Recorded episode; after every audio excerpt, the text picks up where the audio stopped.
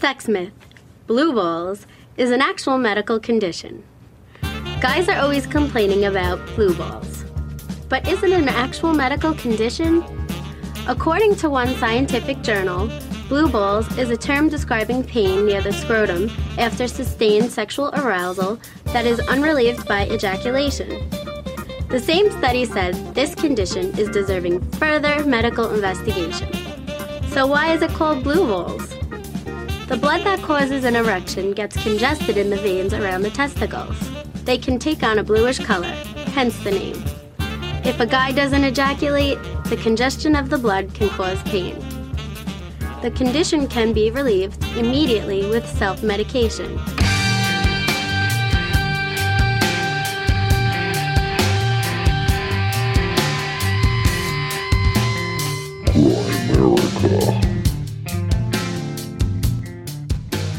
Because my area is very much into uh, consciousness studies and the history and prehistory of the human mind. And it's that that really fascinates me, and the, the landmarkings. Okay, guys, welcome back to the Grimerica Show. Uh, we're going to be chatting with Paul Devereux a little bit later about archaeoacoustics and all sorts of fun stuff like that. But first, as always, Graham, I ain't no meat sack Dunlop. How's it going, buddy? Again, I, I don't know what to say to this shit. oh, I think I just might skip right by it and say there's a, there's a you know great chat with Paul Devereux coming up. Yeah, absolutely. Yeah, I, I just we just scratched the surface with him, and I can't wait to have him back on. He had to get to his dinner. Yeah, yeah, that's the problem with UK guests is this time zone thing we have to sort out every time. Yeah. Everyone should just be on the same time. That's what I say. I think so too. Could why couldn't we do that? Yeah, it'd be kind of weird It would be eh? because then you fly across the the pond. Then You could go back in time, maybe. I don't like the time change. I think that's silly. Well, I'm gonna actually use the time change this year. I'm gonna use the time change to continue to get up early and start working out in the morning. Nice try. That's a plan. is that your philosophy? Is that what you think is going to motivate you? Is just like you use the time change to get up early? It's more like a procrastination to get it because I was gonna do it the other day. I was gonna do it You're like, I'll just wait till the time changes. I'll just keep getting up at the same time. That's my philosophy. Is it'll be easier. I think you're backwards though. If you get up at the same time, It'll be oh five in yeah, the it be morning. earlier. Yeah, Hmm. So if I get up, I can even sleep in a bit. I get up at five thirty. half hour. Just do a 25 minute meditation in the morning. You don't even have to work out. Just do. I got the your mind. elliptical and a gut, so maybe I could exercise. My friend lost like 40 pounds when I went to his uh, stag. I couldn't believe how much weight he lost. Apparently, all he's doing is jogging for a half hour twice a day on his little uh, treadmill in front of the TV or whatever, like just religiously twice a day.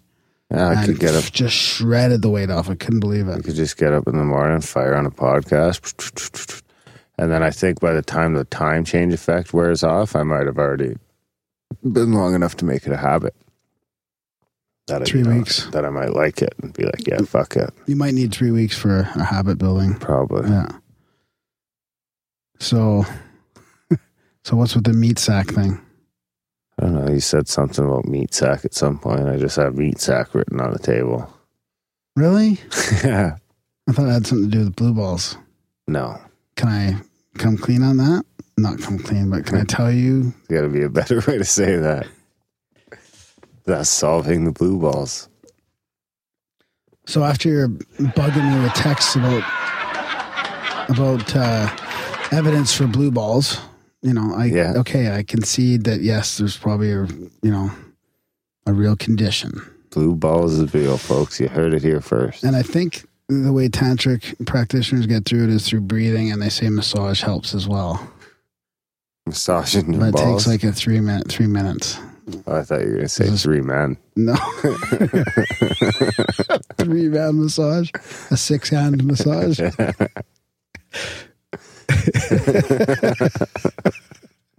if I close my eyes, I, I can't tell. then what happens?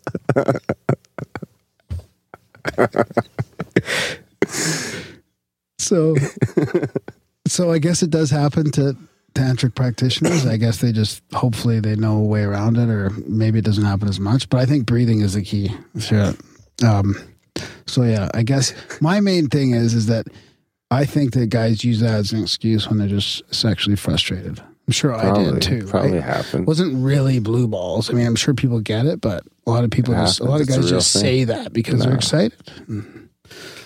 Well, how are you doing in your little abstinence? Uh,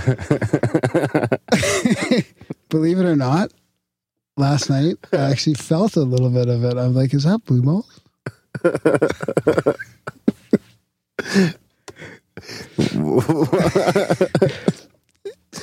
You know, Do you been talking? understand the concept of how blue balls work? Yeah, So, how do you did you give, you gave yourself blue balls? okay, just making sure. you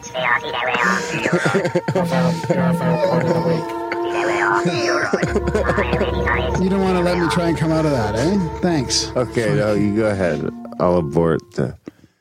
It just, just it was it, it was on my mind. I was researching it a lot, and the guys at the bulletproof, you know, the bulletproof exec, right? They talk about that a lot, right? Where he doesn't ejaculate for like a week, like or it's once a week when he does, right? And they talk about how it gives you better energy levels and all that. So I'm just trying to hold off a little bit.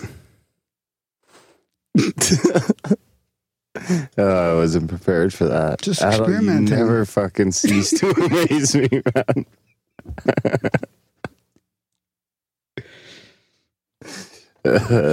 so you gave yourself blue balls, and now you know it's real. That's all we need to know. No, it wasn't really. It was just like a slight feeling that I thought, hmm, I wonder if that's what. It could have been. I don't, I don't think so. It was just it was too coincidental with me researching and looking it up and all that. And and Yeah. So here's the UFO quote. So. I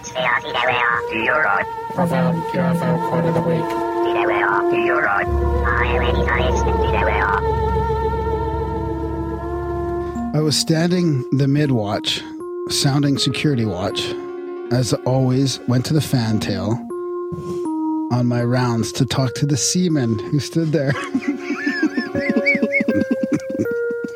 UFO took off like nothing I have ever seen. It looked like it traveled a thousand miles in just a split second in a zigzag motion, not making any noise or even sight of smoke. That was a rough one. That was uh, Jonathan Beeston, a machinist repairman, first class U.S. Navy aboard the USS Comte de Grasse. And that was DD 974, Puerto Rico, December 1995. That was a recent one. 1995, Yeah. 20 years ago. Yeah. Hmm. How appropriate. How so? With the seaman. Oh yeah. Always classy. Well, that was a synchronicity of itself right there. it wasn't just low brow comedy. it wasn't purposeful. What else you got? Well, I got a like I got a dark uh, a dark synchro, but it's fairly powerful, and then a uh, a spam from one of our. I think she's uh, been donating, and she knows you from from Twitter because she set up a YouTube playlist of our music. Oh So yeah, she that's right. Someone tweeted that before. So she's got kind of a lucid dream. Uh, it could be like a a little deeper than that. If you want me to to read it.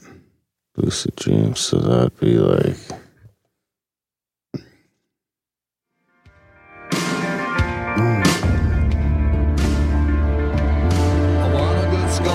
Is it real or a dream? What, does that even mean?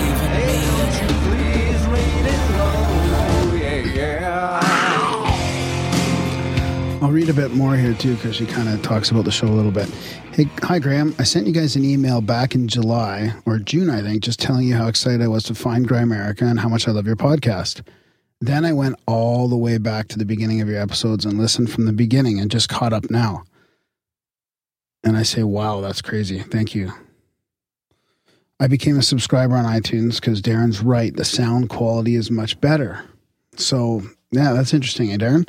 Um, if people are listening regularly, you might as well subscribe on iTunes. Or Unless Darren, anti iTunes. Darren, is it uh, the same quality if I subscribe to like I use an iCatcher app? Is That's the same thing. same quality? So subscribing iTunes, on that yeah. is better than Or you can just download it right off the website too, as opposed to what? as opposed to As far as like on worse quality. Oh, okay. Right, right, right. Okay. Is that am I gonna get sued for saying? So she says uh, she's going to make a, a donation soon too, based on the dollar an episode idea. So anyway, she said. Uh, anyway, I thought I'd send you a story. I think they fall under the category of lucid dreaming, but not sure. I'll try and keep it short. When I was little, I had a reoccurring dream every night as I was falling into the realm between asleep and awake. I remember everything vividly. I used to fly a World War I plane every single night. I remember the wood paneling in the cockpit and the dials and levers. Every night I would dream about taking off. I must have drifted off once the plane was in the air because I don't remember that part, but the taking off happened every night. As I grew older, I had different dreams, all very vivid, that gave me hints of what else my World War I life was like once upon a time. I drove a stick shift convertible. I was a man, and I was a misogynistic dick. I even had lucid dreams of sexy time with my mistress in that life. Suddenly, in the middle of my dream, I would realize that she is my best friend in this life, and I would wake me up. And it would wake me up. The last lucid dream I had about my life from World War One so far was pretty intense. I was in a room on the second floor of a house. I was lying down on my back, and I'm pretty sure I was already wounded. I could hear someone coming up the stairs, and I knew that it was my war buddy, my best friend. When he came into the room, he was startled to see someone there, and before I could tell him it was me, don't shoot, he shot me right in the neck. I could feel blood oozing from my wound, and my hand was covering it up, trying to stop the blood enough for me to talk. It was pretty futile, though, and I could feel myself getting colder. My war buddy was devastated when he realized it was me. He didn't know what to do, and when we were both, and we both knew I was dying. I tried to tell him with my eyes that I was okay. I forgave him, but I don't know that my message was received. I drifted off and died. In real life, I woke up bawling.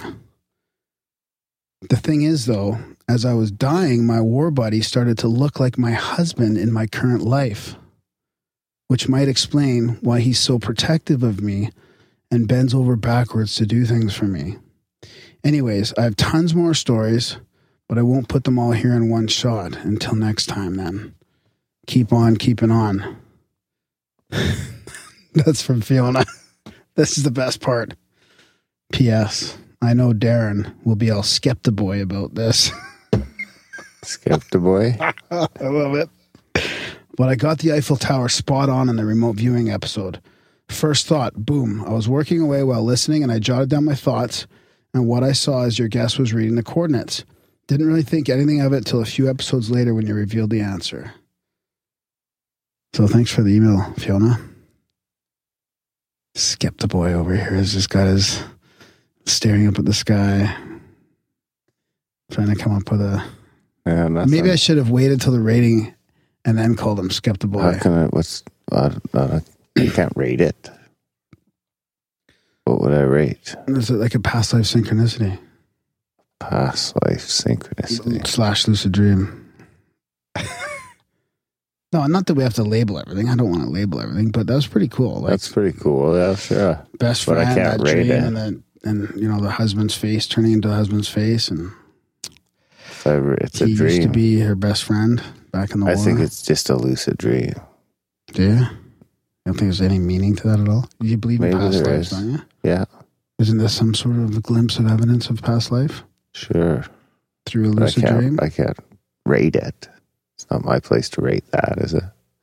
If it is, I'll give it a six. and a Yeah, you have a hard time rating like the personal Yeah. uh, time Yes. time ones. Okay, you want to rate this one then? You got another one? Yeah, synchro, dark straight synchro. synchro, dark synchro. Let's actually maybe I should save that for after when we're all sad. Okay, so kill everyone. this is from Wes. Wes. Yeah, Wes. Wes. I don't know. It's W E Z. Oh, Wes. I'm a big time Grimerica fan. Great work. The conversation is real, laid back, and with Darren interjecting with his impulsive observations, I feel as though I'm on the mic. also, awesome guest lineup, including multiple Randall Carlson episodes and Duncan Trussell. Can't forget RPJ. That's our our Resident Mexican. red pill junkie.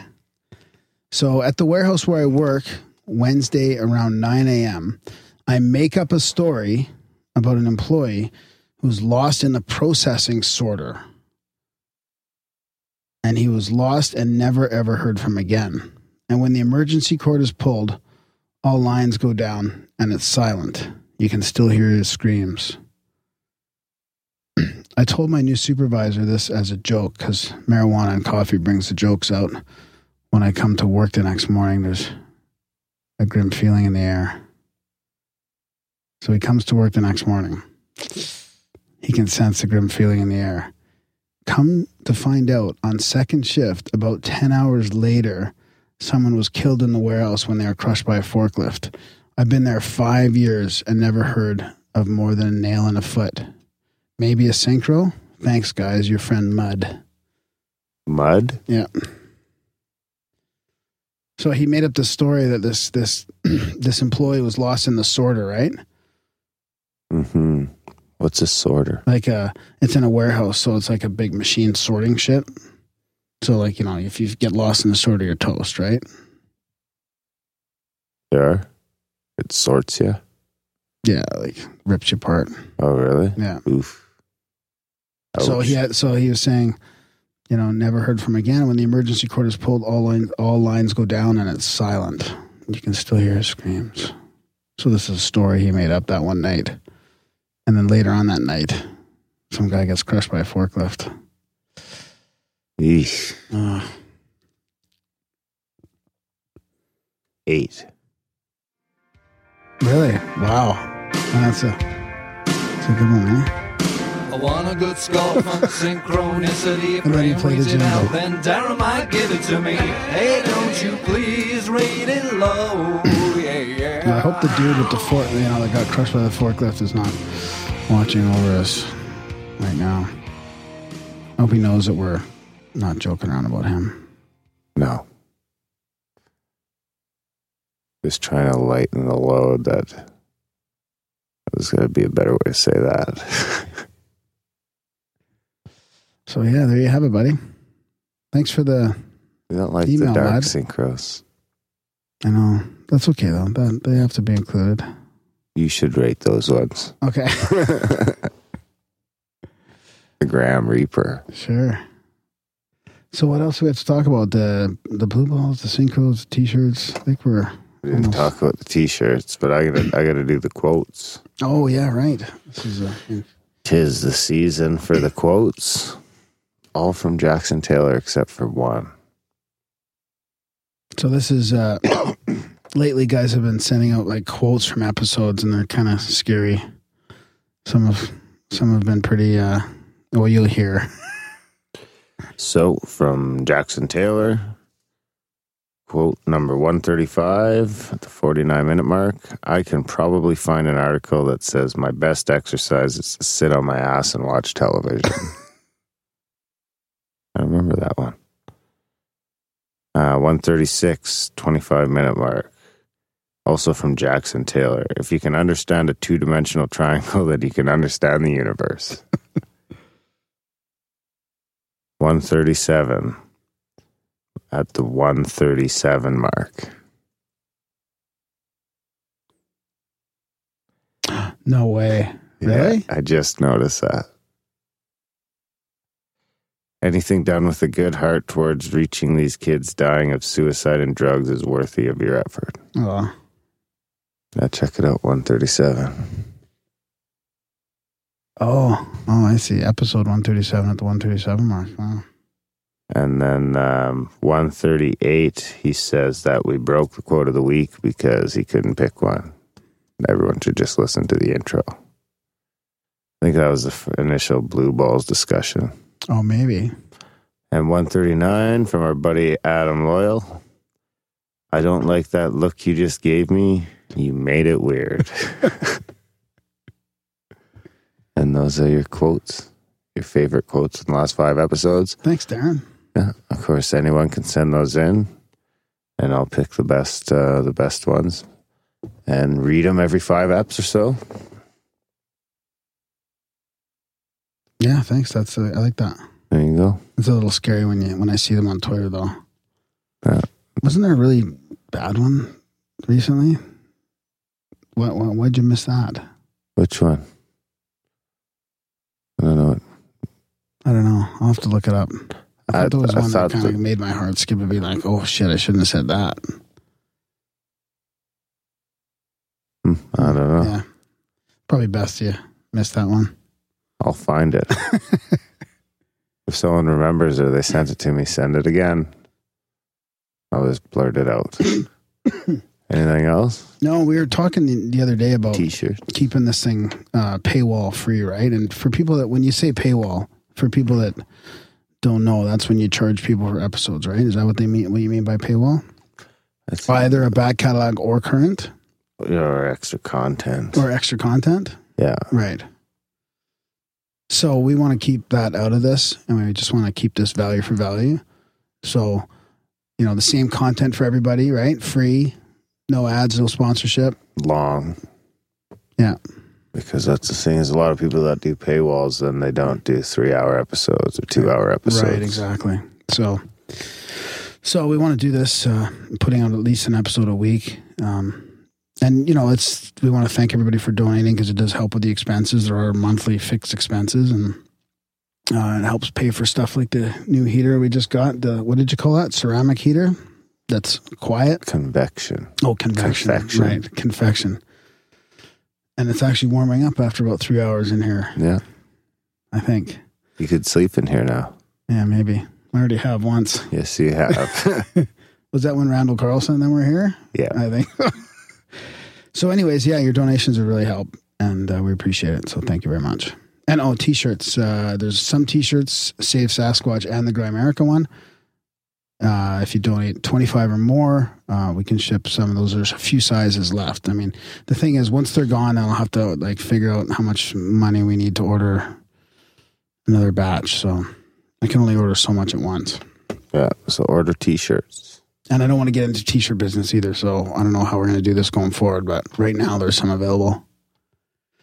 right? We got to get Red Pill Junkie to get on this and open up a store or something. We're in the t shirt business. We just gotta so outsource it, I think. Like Carlwood does. Yeah, maybe That's the we best. should look into that. Just send them the shit, send us a sample, boom. You deal with it. Then we could have a whole store. Yeah, we should look at that eventually. Toques. Toques. I need a toque for the igloo. There you have it. Anything else? No, just review the show and Review the show, support us, grimerica.ca slash support. Um, all we ask is a dollar an episode. yeah, or if you end up getting up to what were we saying, four thirty two or four twenty, just uh, Oh yeah, for, for people who get on. to 432, you can bring a guest on or pick someone. and We'll try and track them down, and you can join us for the interview. Um, and we'll do that. No one's close to there yet, but if one of you, we'll, you will count on you guys to do your own accounting. You let us know when you're there and who you want to get on, and we'll, if we can get them, then you can join us, and if not, we'll find someone else and Yeah. you can join us. that'd be fun. Yeah. So yeah, check that out. Sign up for the newsletter, grimerica.ca slash news, review the show, all that fun stuff, spam gram. And uh, don't get blue balls. Think that's about it. Enjoy the chat with uh, Paul Devereux from across the pond on Thanksgiving, wasn't it? On our Thanksgiving. I think it was, yeah. Yeah. Yep. I ate a bunch of dinner after that. Yeah, you did. All right, guys, enjoy the chat with Paul, and we will pick you up in the outro.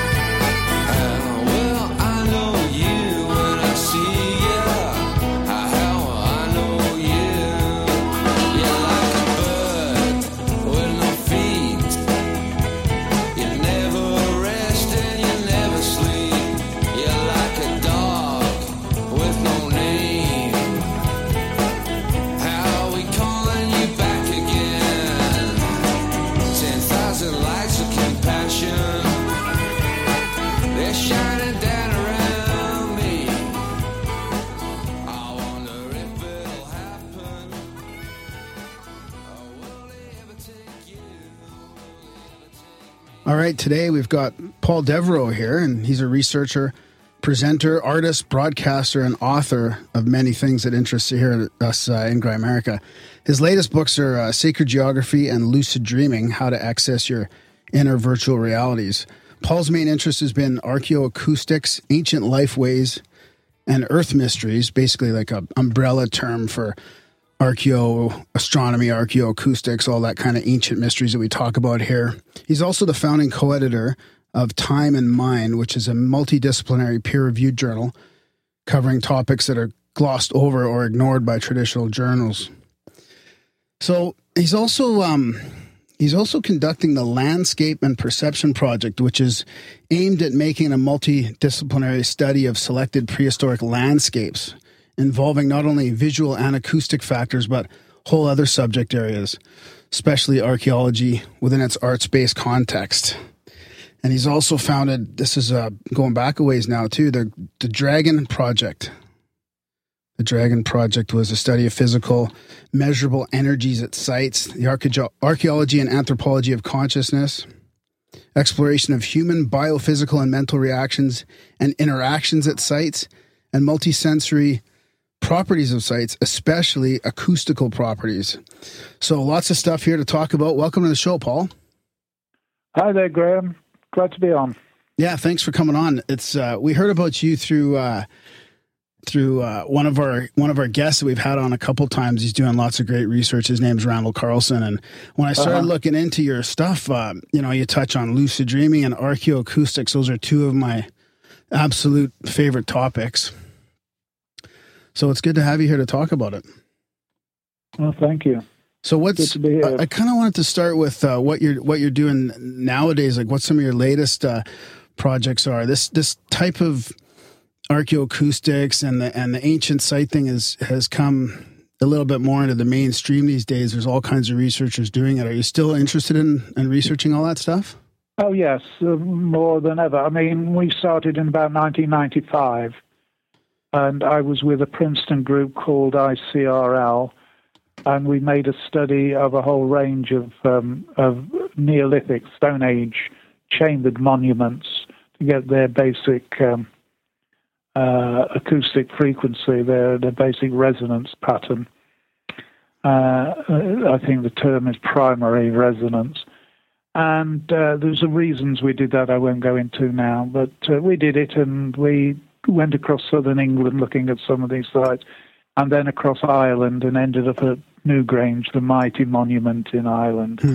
Uh, dates about 3200 BC. It's got a 20 foot high chamber in it. And um, we what we did, we set off a sound signal. Um, and uh, we waited till we could get the, the standing wave, that is the, the resonance. And it was always uh, focused on 110 hertz, which is the lower baritone range of the human voice. And uh, later, we ICRL was a multidisciplinary group, and um, one of our people was a neurophysiologist clinician uh, called Ian Cook, and um, we asked him if he could conduct an experiment to find out if there was anything about this particular frequency, and we didn't really think so. But it kept recurring. Anyway, he did it uh, a couple of years later. He fitted it into one of the UCLA things he was doing. And uh, we found that on that particular frequency, uh, the activity in the, in the brain changed in that the frontal cortex suddenly switched from uh, right to left. Uh, the, the quiet zone that was normally there in the right went to the left, and uh, also quietened down activity in the temporal cortex. We don't know what that means, uh, but it certainly uh, happened, and it threw it like a switch.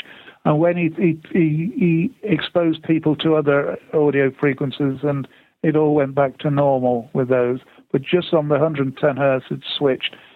And this has given rise to a whole mythology on the internet about 111 hertz and all this stuff. And they don't even know where it all came from. Uh, and that's often the case, unfortunately, with a lot of people who get into the earth mysteries and ancient mysteries.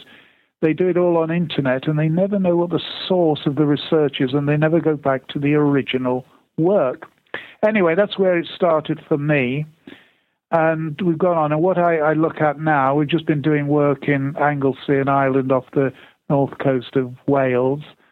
Um, and we've been looking at uh, been to Hal Saflieni, uh, the Fogou, the underground chamber on Malta.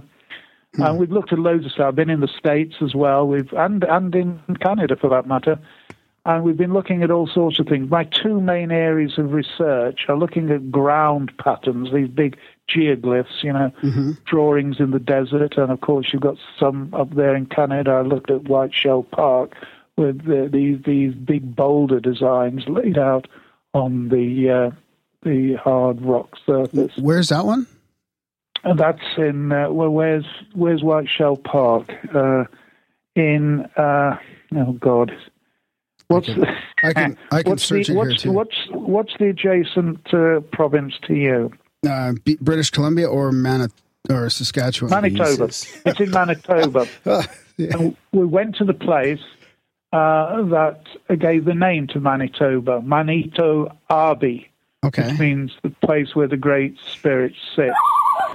Excuse me. And there are um, there's great areas of bedrock there after the uh, glaciers.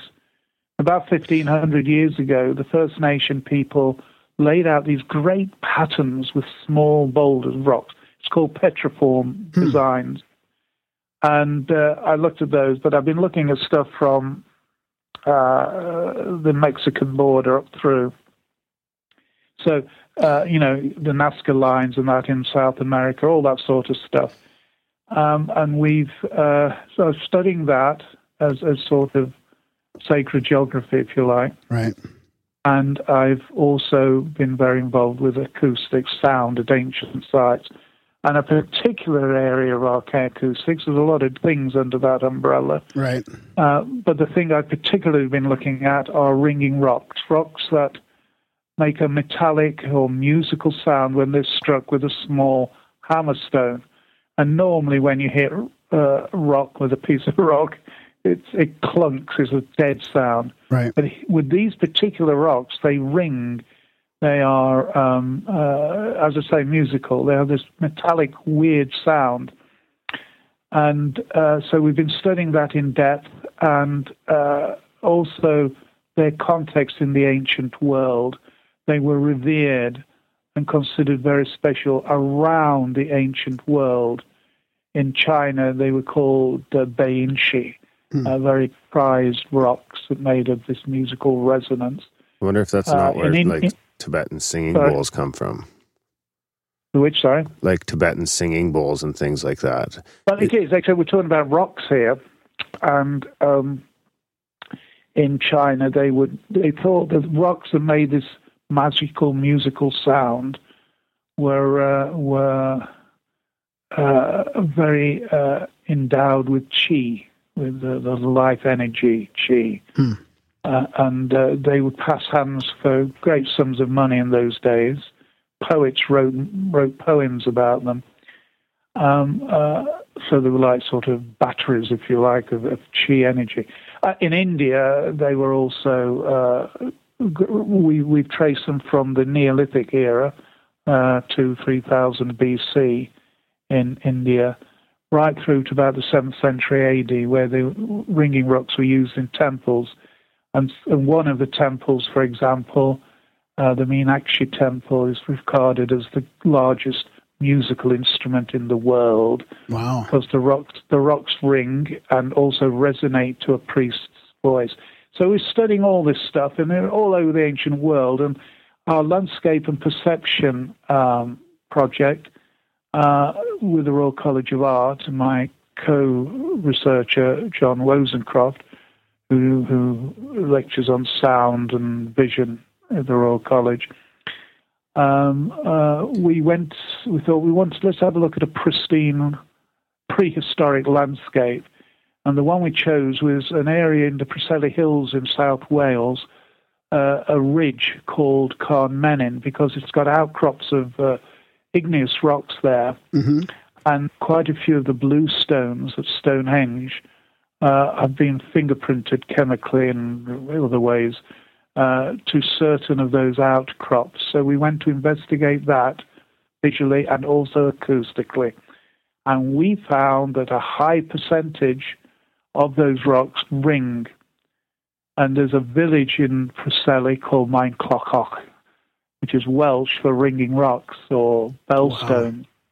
And that particular village, well, actually, it's a small town really now, um, in the 18th century, its church didn't have bells. It had two of these blue stones uh, hanging there, uh, which rang just like bells.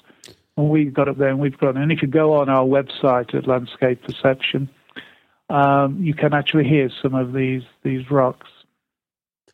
So we did that, and um, so we think that one of the reasons for the great mystery why these blue stones were t- carted all the way from uh, South Wales to Salisbury Plain, where, where Stonehenge now stands, uh, we rather thought that uh, it might have been the fact that these stones made these sounds, or at least it was a soundscape that the stones came from, uh, that gave them special mana, special power, uh, because a lot of people, American Indians, South African peoples, all sorts of peoples, thought that echo, excuse me, echoes and uh, sounds from rock, these ringing rocks, um, was the sign of spirits inside the rocks or behind a cliff face.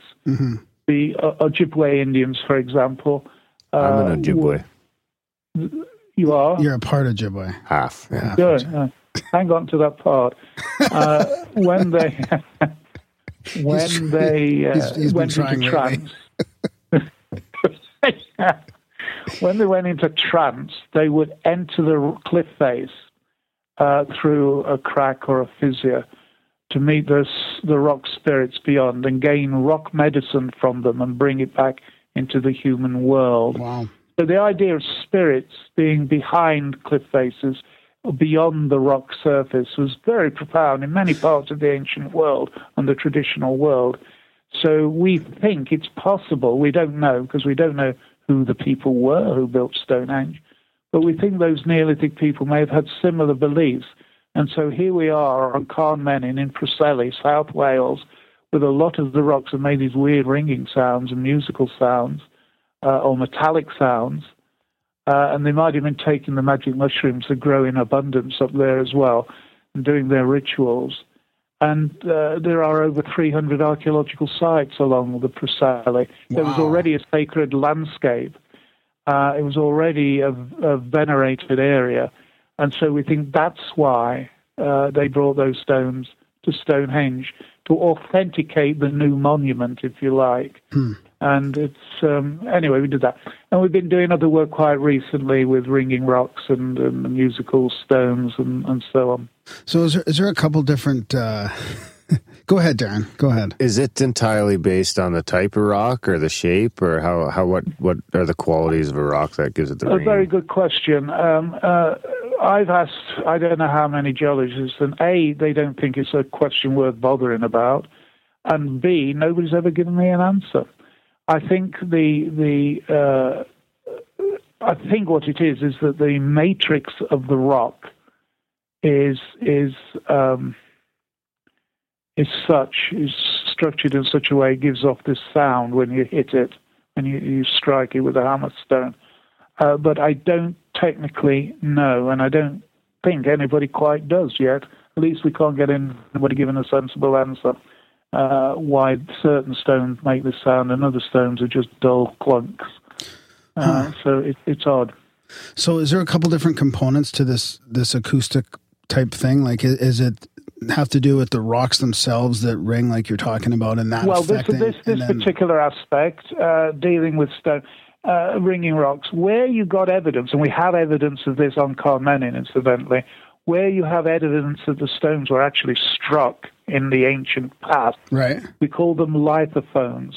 And we know, for example, in the Paleolithic caves of Spain and, and France, the old Stone Age, beyond, older than the Neolithic, Right. uh, we know that the calcite deposits in some of them, the sort of stalactites and stalagmites and other formations, a light uh, percussion on them, very like a fingernail in some cases, will give this beautiful ringing or even harp like noise. Wow. And it seems to be related to uh, What was that? Apparently, the internet is on a long weekend too. So, okay, you you're were in talking the about. wilds of Canada, aren't you? I Well, there you yeah, go. We're, we're in the, the Great White North. Anyway, I hope you can uh, get rid of that little glitch. Sure. Uh, in the Paleolithic caves, uh, the painted caves of, of the old Stone Age, uh, where you've got paintings and images drawn and pecked onto the walls of the cave, some of them have um, calcite deposits, stalactites and stalagmites, uh, that will give beautiful sound, musical sounds when lightly struck. And we know, peering through the layers of clear calcite deposits, that some of these were, were, were percussed, was struck tens of thousands of years ago. So what we've done, by and large, up to now, largely, archaeology has lost the soundtrack of the past. Right. We're trying to recover that soundtrack. Other aspects, though, you ask about uh, archaeoacoustics are echoes, uh, places where that'll give echoes, especially related to rock art. Uh, for example, Petroglyph Rock in Ontario um, is uh, a slab of, of, of, of rock uh, uh, with about 900 in prehistoric engravings on it. There are other slabs of rock around that don't have anything on them. And nowadays it's covered with, uh, to protect it from the acid rain of our charming culture.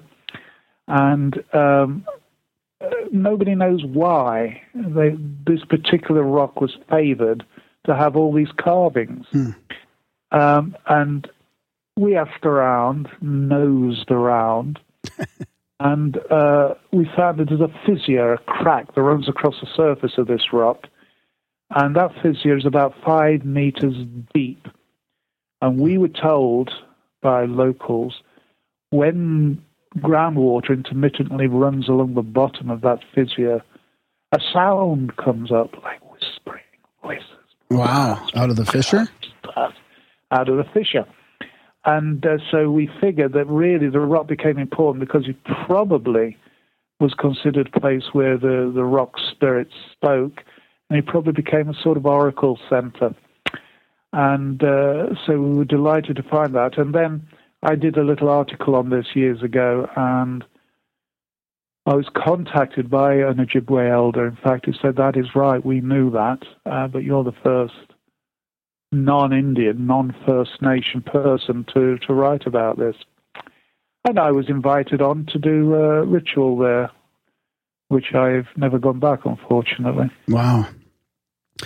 So is there is there also a component of chanting or humming that will resonate with these types of rocks as well?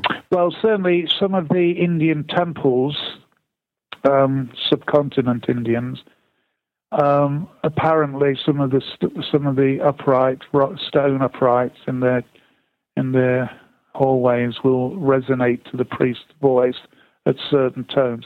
But we had an interesting hmm, idea at New Grange, the Neolithic site in Ireland, uh, where at midwinter the sunbeam shines down the 70 foot long passage into the chamber and lights it up like golden ingots for a short period of time. I think it's about 17 minutes. Uh, and then it comes out again, and you don't see that light again till midwinter the following year. Um, and we found that uh, the, the whole the whole uh, chamber, its basic resonance frequency was uh, 110 hertz. Wow. Now, so in theory, in theory, you could have a group of priests there, or or whatever, doing their chants like Tibetan chanting or whatever. And um, if they were using a sort of incense, or if they were doing a sort of sweat lodge, sweat lodge type of thing with um, with uh, steam in that chamber, because there are bowls, there's shallow bowls there, and they found round stones in there. And we do know that in the Iron Age, the uh, Iron Age Irish did have things like sweat lodges. If there was particulate matter in, in the air in that chamber, whether incense or steam, and then this sunbeam came in like a laser, cutting through into the chamber, uh, you would actually see the wave patterns of the sound. Oh, wow. Uh, and on the walls, there is rock art that shows what we measured the exact peaks and troughs, zigzag patterns that exactly matched uh, the the sound waves that we measured in there. Uh, because the sound wave, once you've got a standing wave, it's very intriguing uh, in that you can have the sound source in the center of the chamber, say, and uh, you hear the sound. You walk away and you go into the sound, the trough of the sound wave. You don't hear anything. Move another couple of feet, and suddenly you hear the sound again, very loud, and then back again. And it's like that. You walk through the sound wave, and that's. It's also true down through this long passage. Uh, you have this this sound wave going down, and um, we we suggested we made a movie of this for Channel Four television in the UK, and people were, oh, sounds a bit far fetched. well, what we did was uh, at, at Princeton, uh, uh, Professor Bob Jahn, who is your actual rocket scientist, he he produced this long plastic tube, I don't know, about six inches wide and a few feet long, and it was on the bottom of it were laid the spores of uh, uh, uh, sort of uh, mushroom spores, you know, fungi spores, very very fine, laid along the bottom, and then the ends were sealed, and a light beam was shone through, and a sound was generated inside this this this long tube till its resonance frequency, not the same as in the in the Neolithic chambers, of course, but the resonance frequency for this particular tube was set up, and I swear to God, and it was filmed. The uh, the spores, the fungi spores, rose up and formed the sound wave in this beam of light that came across to prove the fact that the theory of what might have happened in New Grange could have happened. So basically, And of course, it, it, it, they would have been black patterns moving in the mist inside the chamber. Uh, and I guess they would have been seen as spirits. and that does so. They're basically is that is that like a defiance of gravity thing, or are they lighter than? No, it's sound. You see, sound is physical. People forget that. Yeah, exactly. in, in, in a vacuum uh, of space, no one can hear you scream, remember? Uh, you need a medium for sound to travel in. And um, it's uh, air is a medium, and it moves the molecule, any molecules that are floating around, any particulate matter floating in the air, will uh, adapt to the shape of the sound. The sound waves, sound waves are real. It's physical. Uh, and we may not see it normally. Uh, and of course, to ancient people, it was a mysterious phenomenon, as were echoes. So, so Uh, is- to us, because we're bright and clever, that's why we never have wars and never kill people or whatever. Uh, because we're clever people, we know we have a scientific explanation for sound, but people up until our era did not. They had a magical explanation for sound. Anyway, so sound is physical, and it has a physical effect on particles floating in the air. And that's why you would have seen these moving serpent like dark shapes in the mist being illuminated by the rising midwinter sun shining like a laser into the chamber. That's funny that uh, you mentioned that in line with with like magic mushrooms because I've had experiences on when I was on mushrooms that you can kind of feel noises, boy. feel noises on. bouncing off your chest, or that's when I had the realization that I was under something. Remember, Yeah. on Grammaricus psilocybus, where someone was coming down the stairs and I could feel the sound waves bouncing off my chest. Brilliant. Yeah. Brilliant, brilliant, Darren. So that's kind of like cymatics when they when they do sound wave. Uh, Yes, sound you waves. can on- see it in sand, for example, on a, on a on a plate, and then if you run a sort of uh, a violin bow against it, you'll see it all move in into beautiful geometry, the geometry of nature, the geometry of sound, yeah, yeah. So this might have magical happened in the air. geometry, geometry of uh, uh, canonical geometry. Ge- geometry. Yeah, so that so that might have happened in, in the air. I mean, they might have seen beautiful, air, even yes, beautiful absolutely. shapes in the air. Wow, It's possible. We, we only hypothesize that, but it's really possible. We should try that. well, well, then yeah, but then there's the then there's the uh, the altered state too. Like music really has an effect on me. I mean, I've had drumming, like drumming's had an effect on me. Music, sounds. So I mean, you can imagine.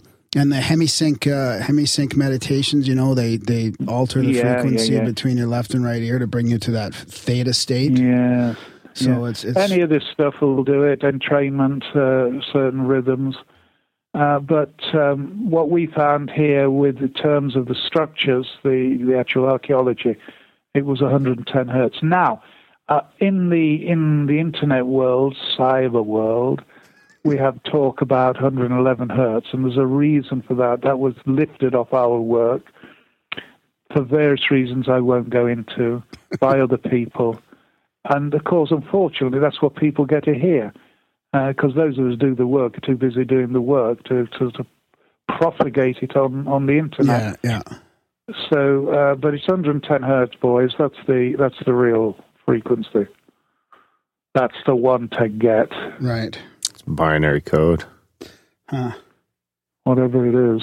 So how how do you find speaking of the internet, how do you find it over the last, you know, 10 or 20 years you're doing all your research, you must have seen a big shift in acceptance uh, in the mainstream or people interested in it like it's it Oh, shocks it's me. huge, a huge area of interest. Uh, and you have two lines of interest. One is actually within the mainstream. Uh, they've been very stubborn, mainstream archaeology. The anthropologists are much better Yeah. uh, because they mix with the primordial peoples, primary peoples. Um, uh, but the archaeologists took a long while, but we now have a lot of archaeologists looking at. Arch- In fact, it was in 2003, and I was part of a small enclosed symposium at Cambridge University where we studied, the- where we had people who were looking at sound in all sorts of ways, particularly sound, for example, in Roman and Greek amphitheaters and, and things like that Yeah. and we uh, it was there that it was decided let's call it's getting very loose all this. Let's call it uh, archaeoacoustics and two year um, no that was 2003 2006 the book came out that was called archaeoacoustics and it was all the papers that were read at that, that closed symposium. And uh, that's where it all came from really. But people have been looking at sound for a long long while at various uh, ancient places uh, so that has happened, and in Time and Mind, our journal, we do uh, often have a paper on archaeoacoustics, But as I say, it's peer reviewed. It's not any old rubbish. Yeah, It's yeah. serious stuff. People who know what they're talking about. And on the uh, other hand, you have the popular version that gets out on the internet. Now I'm going to sound like an old prick here, but the truth of the matter is half of it is bollocks. It's absolute rubbish that gets out there, new, new age nonsense, and it's it's it's it's sad because I've seen the whole thing. The whole Earth Mysteries scene was completely uh, ruined, really, by people writing. You know, I better better not mention names; I'll be sued from till the end of time. Give us but- initials. I'm not going to do that. Um, but Joe Bloggs out there, several Joe Bloggs who wrote books uh, and, and titivated and tantalized people with ideas of ancient universal civilizations and all the rest of it. And, uh, and that's what people want to hear because they're not really interested in what the ancient peoples actually did. They they want ancient astronauts. They want Atlanteans. They want something other, and it gets into the system and it gets repeated mm, megafold on the on the internet. And so people like me and, and others, real researchers, we quietly in the shadows, whereas all this other stuff gets out there. And one of the things that really annoys me, of course, the people that get all the stuff out there and a lot of it phony and and deliberately tantalizing, uh, they are the ones that bring home the big fat checks at the end of the day. Yeah. Uh, it's it's money. It's money in the end, and and uh, it's annoying. But at the end of the day, it's like burning books because real knowledge, real knowledge, gets lost. So I wanted to ask you about that a little bit about about what's happening recently and and the amount of information that is starting to show that there might have been civilization prior to the uh, to the ice age, like with with sites like Gunung Padang and and Gobekli Tepe. What is your thought about about these ancient cultures going back farther than we originally? Thought? Well, Göbekli Tepe, uh, I'm going near there in a few weeks actually. Only it's getting a bit hot in, in terrorism terms. Um, and I'm giving a paper at Archaeoacoustics 2, which is being held in Istanbul at the end of this month. Um, they're old. Uh, there's no question. I mean, no archaeologist is going to argue with you that there are civilizations we don't know about. Whole Right. cities have been found Right. under lakes in China, for example, that we don't know who the hell built them. But when you check back, and it's important you do this, back again to the idea of going to original research yeah, yeah, you go back, you find the evidence actually for pre Ice Age civilizations is either false or incredibly thin or incredibly manipulated evidence. But certainly there are old, old civilizations, but not a universal civilization. Many ancient civilizations around the world. Some that we know of, some we've tracked back, and others we don't know uh, by peoples that came and went like a sine wave in the hallway of time. It, it, it's just, just you know, it's not unusual, and it's, it's, it's, it, but it's fascinating. But this idea of a universal civilization before what 10,500 BC, rubbish. There is no hard evidence for it, but there's a lot of a lot of speculation that is given as fact, let's put it that way, and a lot of storytelling that's given as fact because that's what people want to hear. It makes me highly unpopular to say this, but I'm concerned with the real story of the human race. I'm concerned with the actual heritage of humanity. And it's important not to, smear it with 20th, first century, and 20th century rubbish. So you don't think there was there was a sophisticated civilization like 10, 11,000 years ago? Oh, I, I think there probably were, but these would be individual ones that came Right. and went. Right, Uh, but uh, you know, the ice age only came down so far. right, right. Uh, uh, you know, so if you're looking at Göbekli Tepe, you're you're not looking at an i- pre-ice age culture. Right. But certainly there were very strange, very mysterious cultures Uh, they go back 10,000 BC. Yeah. Certainly. Yeah. So hey, I wanted to ask you because you've also done research into to lucid dreaming, and you've written that book on Yeah. lucid dreaming. Now, I, it came to me that that lucid dreaming can could be used as a divining tool as well. So when you've been going through all these ancient sites, and then you you've got into lucid dreaming, did you have any experiences Yes, within I had, dreams? I had or- one. I had one. Um, it, it was at a, an ancient uh, sacred well in Cornwall, um, uh, uh, and it's uh, the, the well is actually deep in the forest, but they built conduits for it on in stone, and it bubbles up in this ancient 10th century chapel um, that uh, now hasn't got a roof, and it's in the middle of a forest and it's uh, all green light and whatever. And they used to do healings there up until about the 17th century. And uh, the water bubbles in a corner in this stone, stone sort of bowl thing. It comes up. It's radioactive, incidentally. And um, I, uh, I thought, oh. Part one of the stories I heard about was that people who partook of the waters would then be asked to go to sleep to be healed. And I went to sleep. Uh, there's a ledge around the edge of this ancient chapel, very tiny. And uh, I, I did. I fell asleep, as I sometimes do in the middle of the afternoon. and uh, I, lay, I fell asleep. It was only for about 10 minutes, but I had a very, very, very clear dream Wow. which a pair of hands came in front of my eyes and picked up the water. There's a, the water was there, and they picked up the water in a certain way and applied it to my eyes. And I was deeply moved by this. I woke up and I went over to the uh, the bubbling water and I lifted it up and, and spread it over my eyes just like it showed. And I'm still here. That was a lot of years ago. Uh, but um, uh, I don't. I mean, I know somebody's dead now, but I know somebody used to take uh, LSD at ancient sites for extra insight to the sites, and uh, so that you can use it that way. Yeah. I mean, I had my first lucid dream in 1989. Uh, it was very, very vivid. It lasted a long while. And I was aware that my mind, brain mind, could create realities that were as real, as tactile, as spatial as waking consciousness. And uh, so that made me realize that waking consciousness is probably some sort of, lo- of, of uh, lucid dream we're all locked into.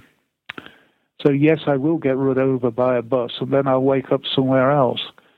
And it's uh, you know it's it's it's uh, it's fascinating what the human brain mind can do, and how, how we see things. We don't just see with our eyes alone. Uh, other processes go on, and uh, I know you know I've had big drug experiences in my youth, my wild and woolly youth powerful experiences. I've experienced phenomena in the skies with witnesses. I've even seen one elemental type creature with my wife. We both saw it in Ireland. Uh, so there are these other worlds or other realities. Can you for can you go into details about that that creature or I'm- maybe the UFO or? You're holding me back from my dinner. Oh, I am too. I'm, I, I'm going to have to go, but what you can do, if you like, you can call me at another time, and I'll go into these things. Yeah, yeah, let's yeah, let's do that. Let's have like a part two, and we'll go into some of those. Yeah, Yes. one because one of the things we like to do, we have a platform here that we can share people's experience in a non-judgmental and non-ridiculing way. So it's it's perfect to be able to talk about some of that stuff. Absolutely. Right Yeah, on, we'll Well- So let's go into the because I mean one of my the, the actual Time and Mind journal. The actual subtitle is the Journal of Archaeology, Consciousness and Culture Yes. Because my area is very much into uh, consciousness studies and the history and prehistory of the human mind. And it's that that really fascinates me. And the, the landmarkings, the acoustics, and the belief in spirits beyond the rock face. These are all aspects of consciousness in cultures earlier and quite different to our own. Yes. Yeah. And and and some of us have experienced certain things, so it's hard to hard to just discount all that all that Absolutely. stuff Oh, as pure no. mythology. Oh no, right? the, the, the 21st century mainstream view of the world is, is okay, but it's incredibly narrow. Yeah. And uh, the full, you know, nature is a very big book. and we've only, our culture's only read the first few pages. Exactly. That's a good way to put it. Lots of lots of quotes here from Paul. I've got 110 hertz here. All right. Yeah. Thanks a lot, Paul. Enjoy. okay, guys, enjoy I've got to uh, sign off for now, but I look forward to part two. Great on. Thanks a lot. Take care. Okay. Take care of yourself. Bye-bye. Bye. Bye bye. Here's 110 hertz. What's with all the static?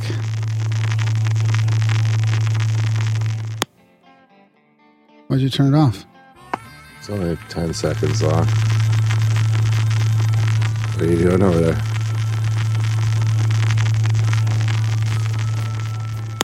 Definitely, definitely affecting my brain. Yeah. Oh, serious.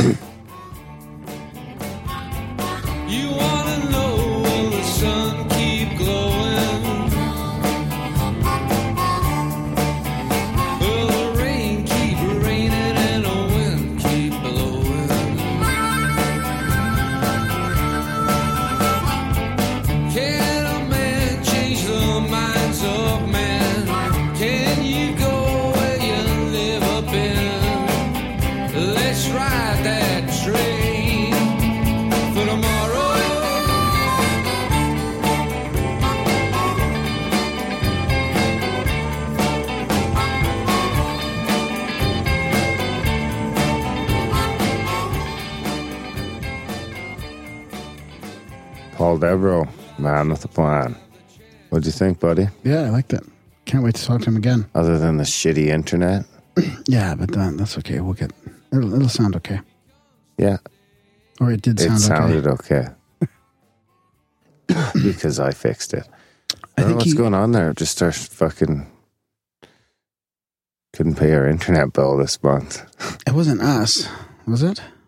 Was it our Well, we were internet? calling his telephone, so Uh, maybe it was. Yeah, I don't it was either our internet or possibly Skype.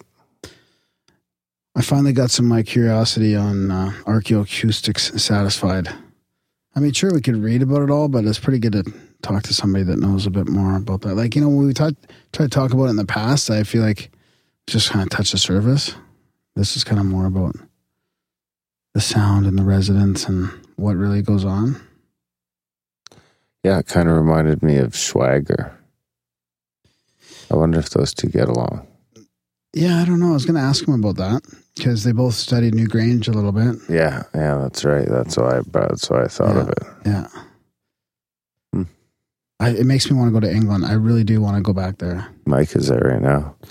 I know. In Leeds.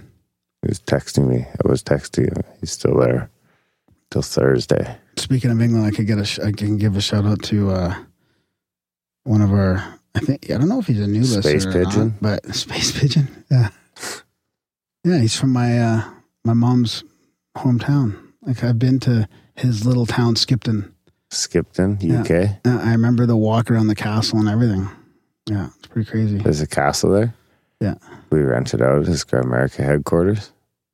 My cousin wants to get tat- that castle tattooed on himself. Should get a Grimerica Moai tattooed on himself. He should. No, don't do that. But if I went to England this time, it wouldn't be just like hunting for castles. It'd be going to ancient sites and Fusili or well, Preseli. I mean, Fish and chips. oh, jeez, how boring. What? There's all kinds of ancient mysteries there, crop circles and You still got to eat. Crop circles aren't ancient mysteries. What's there in Egypt? Stonehenge Egypt. Or England? Stonehenge. Well, there's all the stuff that, that he talked about. That's in Ireland.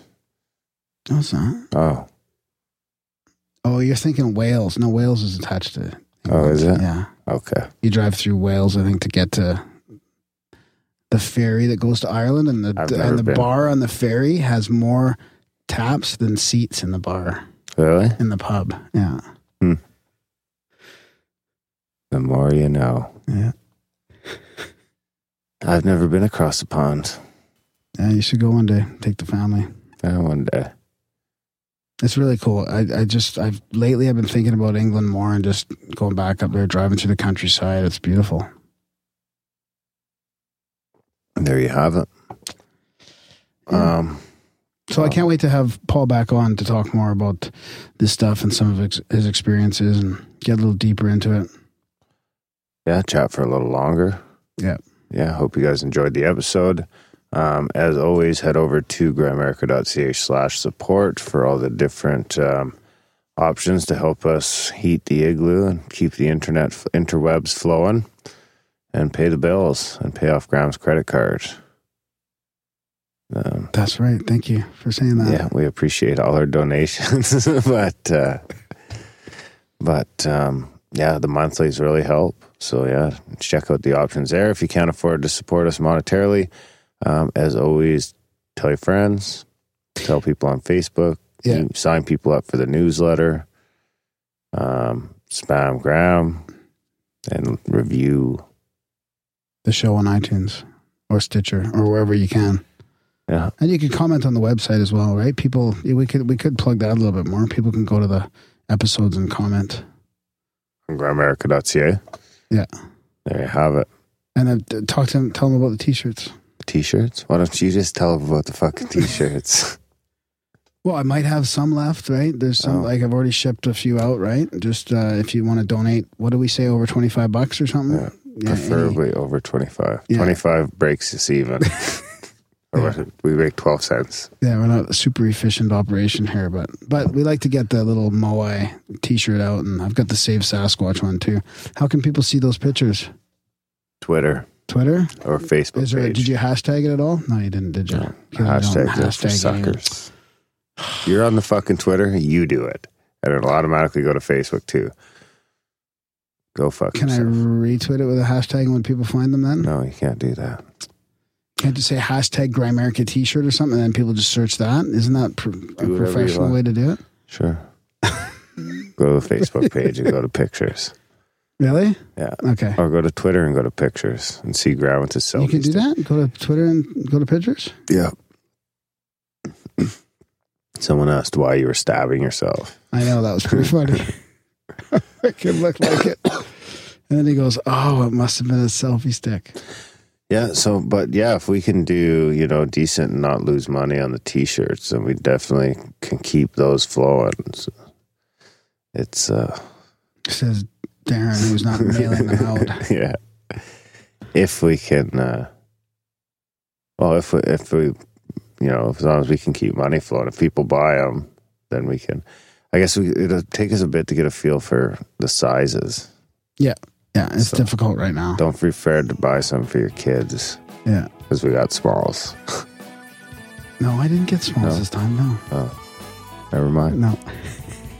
All right, guys. Thanks for listening. See you next week.